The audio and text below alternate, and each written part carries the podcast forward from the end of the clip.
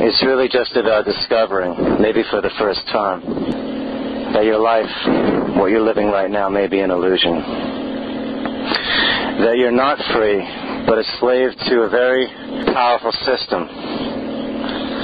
A system that's so powerful that unless you know how it works, or even about it, that you would never know it. And you just have to know a few things, and when you hear them, it will make sense. And it will already reduce the immersive factor. Everything that we call our reality has a power, an X power. And everything in our reality is the effect of this power. And this power will generate an idea of reality, an idea of ourselves that is exactly concordant with that power level.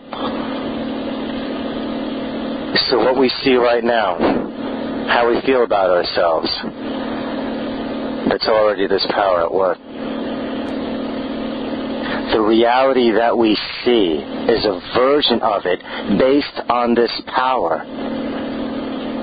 It's what we've bought into, what we most intensely believe, but there's no out there intrinsic reality. It's only a level. But it was supposed to be designed as a mirror. It was supposed to be designed to show us, as live data feedback, what our beliefs are, what we really think about ourselves, what we think about life. And it's so perfect that we would never know it. Whatever data we generate, our thoughts, our ideas, our fears, it gets rendered into an immersive world that creates all of the symbols. These symbols are the circumstances, our interactions, our situations. It creates an entire orchestration to have us believe what we think is the only thing. But it's happening through us, not to us. Everything we see around us is within. But the system we are in has us experience it as if it was outside of us and has nothing to do with us. And that is the immersive factor. And the more that it has a hold on us, the harder it is to escape. Our reality is a perfect system.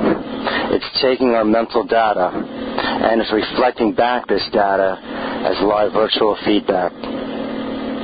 But there's nothing out there except what you think the world is and what you think of yourself. But don't believe it. It's not real.